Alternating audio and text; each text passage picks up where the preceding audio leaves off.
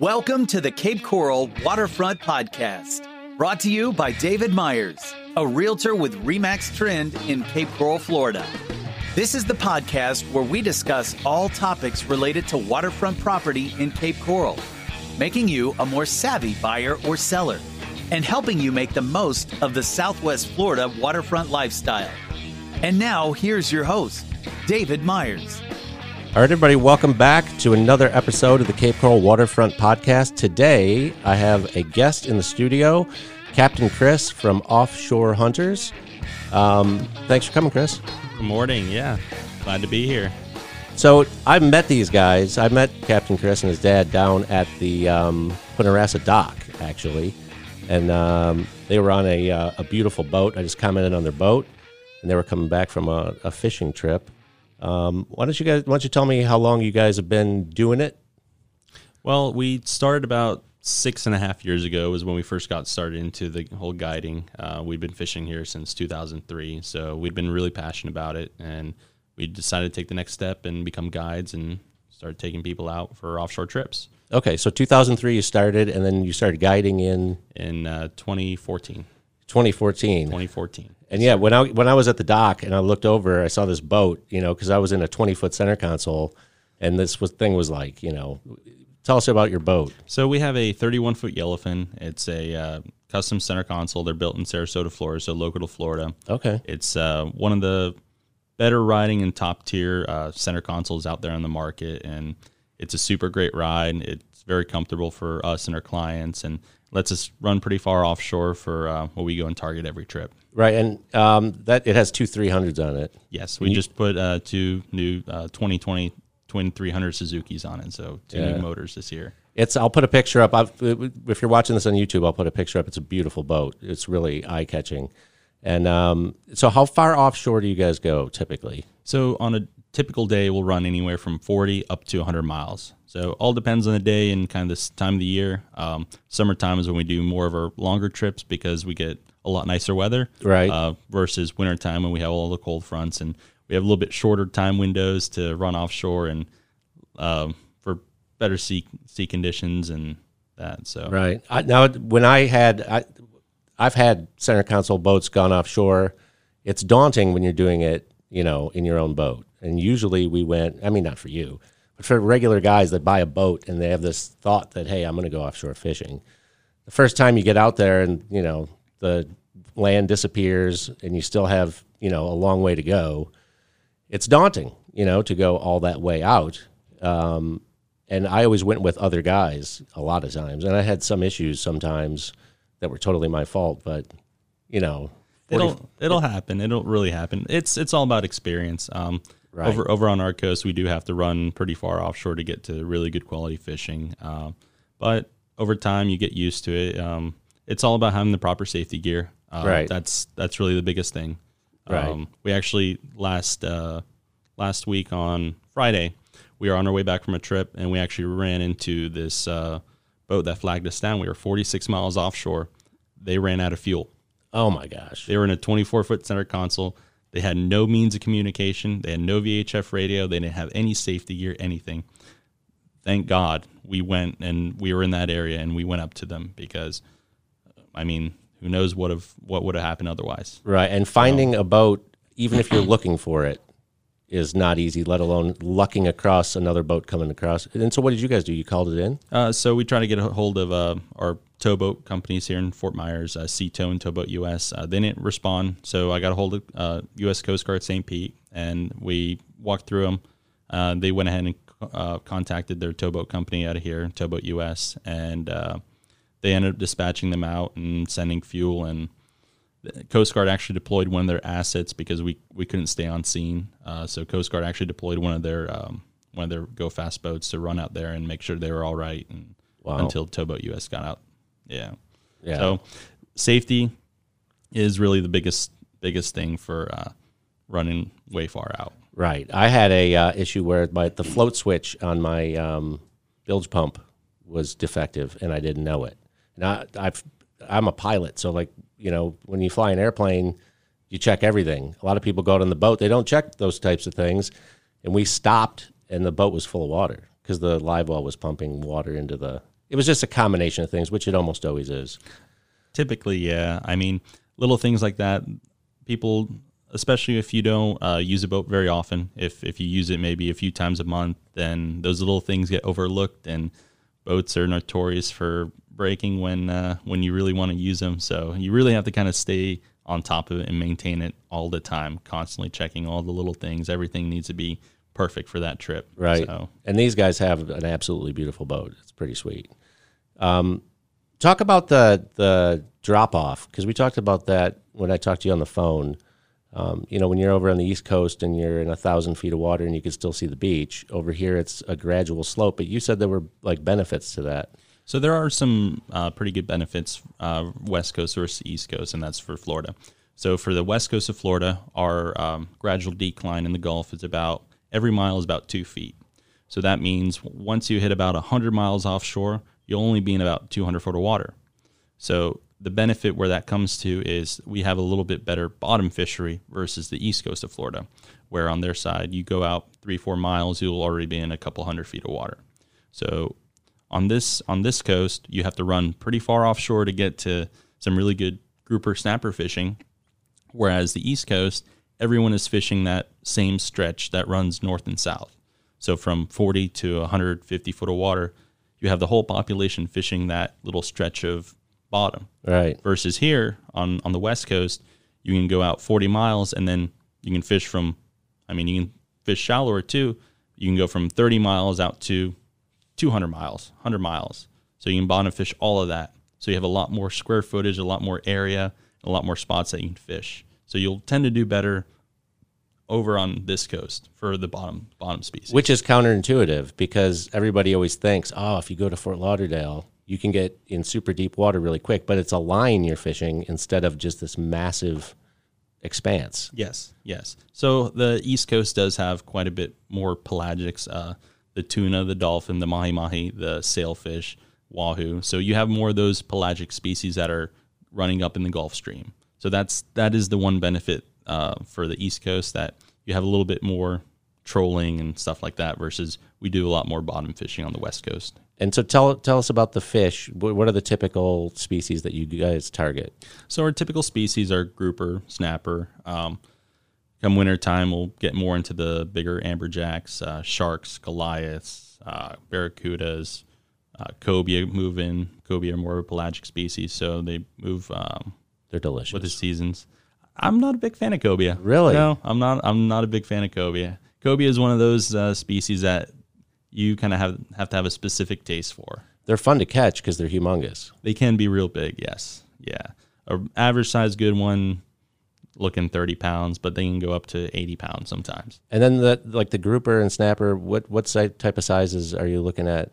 So mostly the majority of our grouper that we have are red grouper here.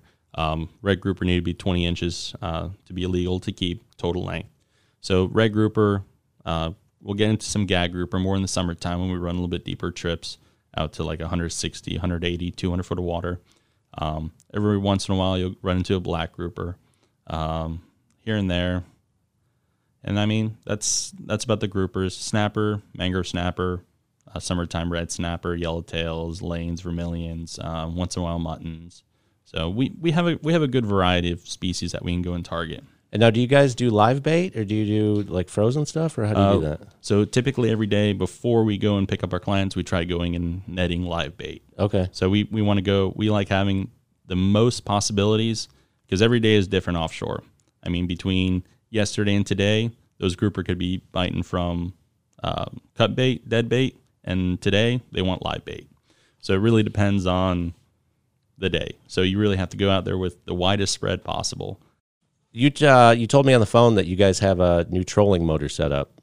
Yes. So this one company called Rhodan, they're based out of Sarasota. They've been in the trolling motor industry for quite a few years. Um, in the last few years, last three or four years, they just came out with very long ones. So they came out with an 84 inch one a few years back, and now uh, last year they came out with a 96 inch trolling motor. That's eight feet long. That's eight feet long. Yeah. So we just installed that on the bow of our yellowfin, and what a difference it makes. Uh, no more anchoring. It's it's a total game changer. It's How, pretty how, incredible. how much does the yellowfin weigh? Uh, the yellowfin is about ten thousand five hundred pounds. It just seems it seems crazy that an electric trolling motor can hold that thing in place in you know obviously it's not flat calm out there when you go every time. Uh, the in flat seas, I was able to push the boat. What was it? Two point three miles an hour, which that's pretty pretty fast for a ten thousand five hundred pound boat. That's Right. pretty quick. Uh, we fished a couple days where it was two to three foot chop, um, and it held us within a five foot circle. Like we didn't go more than five That's feet away, which is incredible. So you don't have to like you just get on scene, you push the button. I just I just click the button, hit the A button, and we sit. That's it. yeah, that's awesome. That's So- cool because anchoring is you know that's a hassle. Well, it it it can be both good and bad. Uh, some days, if it is too rough, obviously we'll put out the anchor. But in between fishing spots, we can fish a lot more places in a day. Versus you sit you set the anchor, got to drift back, see where you're sitting. If you're not sitting right, you got to pull it, do it again, readjust. And sometimes the current and wind just don't want to be cooperative, especially on the really flat days. If you don't have a lot of wind and then you have a little bit of current or no current, and that wind comes up, pushes you off 40 feet, you pull the anchor, reset it, and now the wind pushes you back the other way. Right. So you have a little bit of a little bit of change, which can be a fr- very frustrating. So Right. with that trolling motor, just hit the lock button and we sit right there and we can start fishing real uh, quick. one of my neighbors told me about a friend of his that has that. I was like a trolling motor, and he only had like a twenty three footer, but technology, man, it's like awesome. yeah, it, it really is. It And really um, is. speaking of speed, like this is the other thing that when I talked to you, I never thought of this. You know, using the fast center console for this type of business. I've been on offshore fishing trips in like you know a sixty foot old Hatteras type style boat, and what do they run 10, 12 knots? Uh, they can push a little faster, maybe 15, 17 knots. But still, it's like a long way out. yes, And it's like you're just like, you know, because you meet there super early in the morning because you have to, because it's like three hours out and you're only really in like 40 feet of water, you know, 50, 60 feet of water. Whereas with your boat, how fast do you guys cruise? So we cruise anywhere from 34 to 37 mile an hour. So we can Yeah. in an in an hour we'll we can move pretty quick. Uh, all depends on the sea conditions. If the sea conditions are a little bit bumpier, then we do have to slow it down a little bit. But on the really flat days, we get out there real quick, and that's what really sets us apart. That we can go and fish deeper deeper areas, deeper water versus the bigger uh, bigger slower diesel boats. Right. So we can fish deeper. We can get into a lot better quality fish versus those boats can. So that's really a that's a that's a big thing for us to be able to run out deep on just single day trips. right. And it's a big thing for clients too, because they're spending less time riding and more time fishing. Yes. And Absolutely. if you want to go for the same amount of boat ride time, you're in deeper water, which gives you bigger variety, right? Yes. A bigger variety and just better quality too. Yeah. Yeah, that's awesome. Um, so tell us about the typical trips that you guys do. You said you do full day. So- How does it work with the? So we do um, only full and extended days. So we Okay. don't we don't offer any half days or anything like that because we do have to run so far offshore. Um, you can go fishing near shore. Um, your days aren't going to be nearly as good as running offshore. So all the photos that we have online, those are all from deeper trips. Um, I mean, the last the the last red tide we had in what was it 2017, 2018. I mean, that really did a number on our area. Um, all our near shore stuff to about 30 miles was almost completely destroyed. We had a lot of Wow. live bottom, sea fan, coral areas, um, and it, most of it, things are rebounding now. We'll catch some smaller red grouper, and when we're out speaking for larger baits and stuff, you'll you'll see little little groupers and stuff like that moving in, which is a, pretty important because that's that's how the habitat starts. That's that's like the nursery for uh, most of Right. these fish. So we we don't offer any of those trips anymore. Um, it's just not conducive. It's we don't we want everyone to have a good time and to come back and um, book with us again in the following years if they come back. So uh, we offer eight hours all the way up to fourteen hour trips. okay. So on average, we do our our most popular trip is ten hours. Um, that gives you a good variety of running out there, getting some good eating fish, grouper, snapper, but also a majority of our clients are from the Midwest or um, That's where I'm from. Northeast, and they love uh, they love catching big fish. So they're used to fishing lakes for smallmouth, largemouth, uh, crappie, pike, muskie. So when they come down here, they put them on a 200 pound Goliath or a 150 pound big bull shark. That's It's- that's real exciting for them. Right. So we, we we do a good variety of both. So 10 hours gives you a good split of both. So if you want to go for some good eating fish to take home and then go tug on something real big. So that's our that's that's about our most popular trip. Yeah, that's when I was a kid. I caught a 16 inch walleye, and there was like my parents had a picture of it on the mantle, you know. And then when I got down here, you see, like I went out fishing for snook with a friend, and you know, you get like a 34 inch snook. It's like you know, after a while of that, when you see your friends' pictures on Facebook of their giant whatever, it's like bait. Yeah, so it's it kind of spoils it for uh, for some of them who uh, come down and fish here when they have to go back up and fish their ice holes in the wintertime when we're still wearing our shorts and sandals. So Right.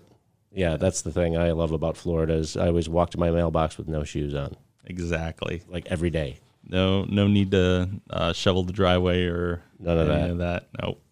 Yeah. So, um, you got how long is the full day? You said. So full day is eight hours. So Okay. eight hours is our minimum. Um, the travel time travel time is about an hour hour and a half each way Right. roughly an hour and a half each way since we are running out to 40 50 60 miles offshore so that that travel time does cut into it but it's a benefit because when we run out there we're running to spots that we know there are fish Right. so we're not running out there to go put out lines in and troll and maybe get a bite And hope something happens. yeah no we we run to the spots that we know that we have that are going to be productive Because that's when I used to do it. We used to run out. It, it would cost at least two hundred dollars in like a twenty four foot boat, at least, and sometimes came back with nothing. Best case scenario, I'd come back, split all the fish with my friends, and then clean all the blood off the boat after they already said, took off said toodaloo. exactly yeah. So um, yeah, there, there's a, a great benefit, and also the, we talked about this on the phone too. The benefit of going out with a professional is the learning experience. It's not just going out and getting on the fish, but it's actually seeing how a guy who does it for a living and knows what the hell he's doing, how they do it. Um, you know, and talk about the you guys. The you guys have, are sponsored by a real company. Yeah, we're sponsored by one company in uh, Pennsylvania. They're called IRT Reels, Innovative Reel Technologies. Uh, they're a small builder in uh, Pine Grove, Pennsylvania, and they uh, they started after Penn moved their manufacturing to China. Okay, So basically, uh, one gentleman, um, he started the company.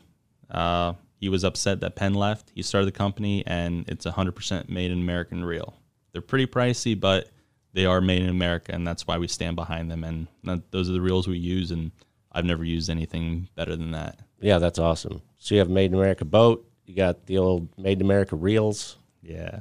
Yeah, there's there's a big difference in um, technology in stuff that's designed here. It that too, but not only that, but for quality. Quality is really the biggest thing because we do put everything to the test. Uh, Right. We'll average 80 to 120, 130 trips a year. So everything gets used. Everything is salty. So everything has to be made to withstand. Right. Uh, from your trailer to your electronics to everything has to be able to withstand the salt environment because it is very harsh. it it definitely It- is. it is. And anybody that has a boat and lets it sit can attest to that. Yes. It's Yes. brutal. It can be. Yeah. So, um, uh, what was the other thing that I wanted to talk to you about? Um, oh, you guys do inshore stuff as well, correct? Yes, yes, we have a uh, 21 foot action craft coastal bay. Uh, I run the inshore trips. So inshore trips are quite a bit less expensive since we aren't running 40, 60 miles offshore in a large 600 horsepower boat. Uh, it's Right. $100 an hour otherwise. But for that, we fish for snook, redfish, trout. Um, sometimes we'll get into some sharks and ladyfish. So And do you guys use live bait for that as well? Yes, live. Honestly, li- I'm. There's a lot of people who are very on the fence of uh, they like fishing um, jigs, artificial. I love fishing live bait. Yeah. Live bait is a much quicker, faster way to get fish because you know if the fish are there, they're going to be eaten. I love live chumming. With a lot of pilchards, you go up to some mangroves, you throw that out there. If those fish are there, they're going to start eating real quick, and it's on.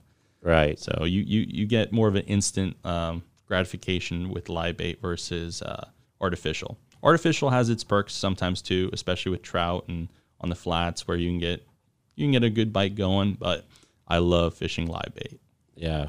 Uh, and live bait is ideal if you're all set up for it. Yes. But with live bait comes a lot of time and knowledge to know the season and what kind of live bait we have.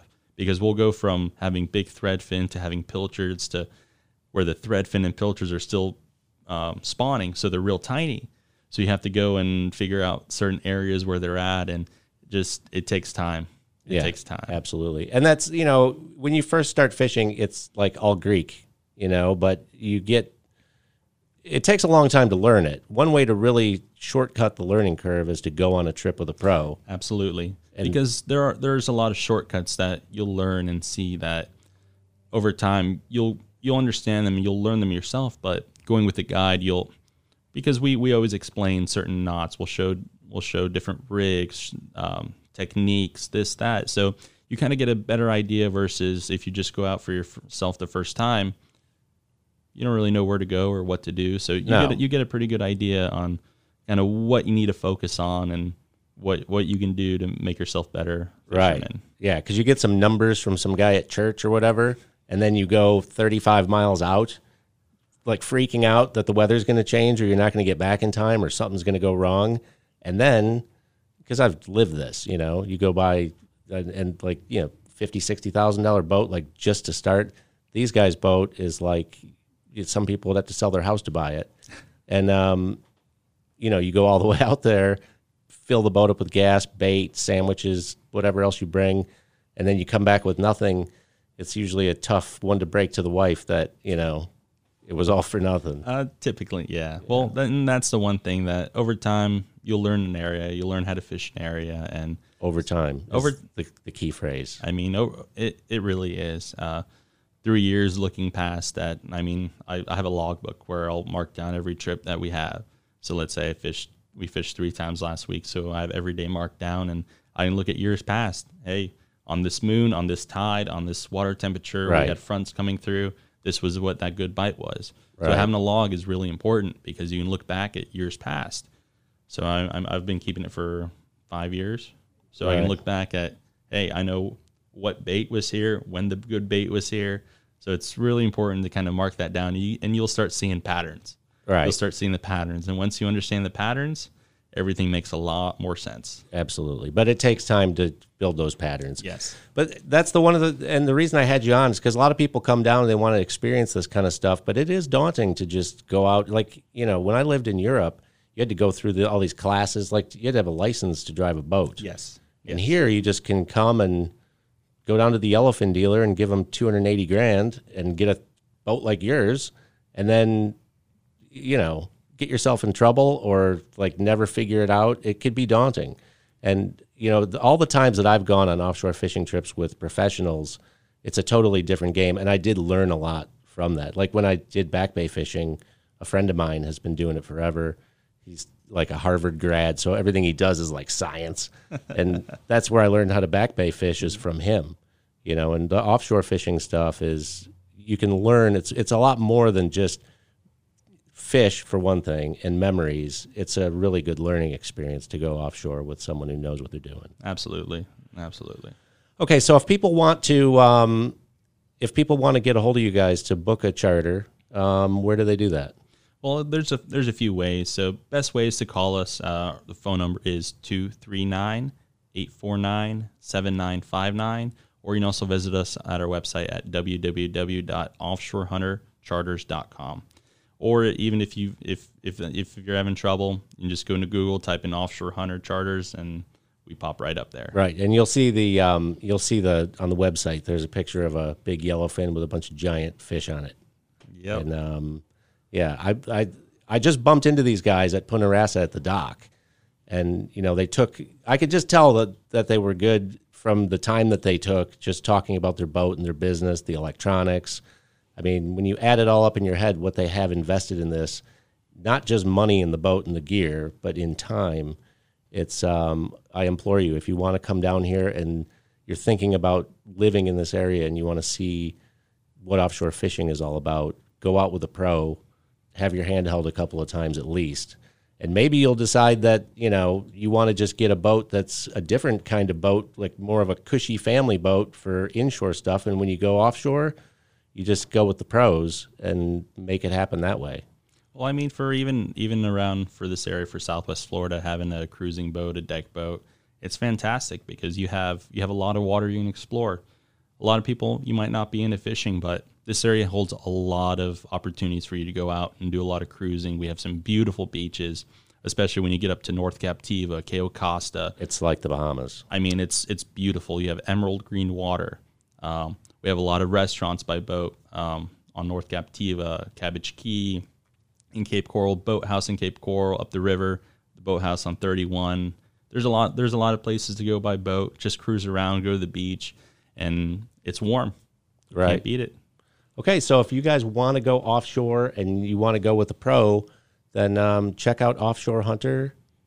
Give us the website one more time. It's uh, offshorehuntercharters.com. offshorehuntercharters.com. And I'll have links to their website and um, contact information in the show notes. Chris, it was great. Captain Chris, thank you very much for stopping by. Thank you for having me. It was it was a good time. Thank you. All right, man. We'll talk to you soon. Thank you so much for tuning in to this episode of the Cape Coral Waterfront Podcast. If you have any questions, feel free to reach out to me by telephone at 239 529 0555, by email at waterfrontluxury at gmail.com. And if you haven't done so already, be sure to subscribe to this show on iTunes or wherever it is that you consume podcasts. Stay tuned for the next episode, and I'll see you out on the waterfront.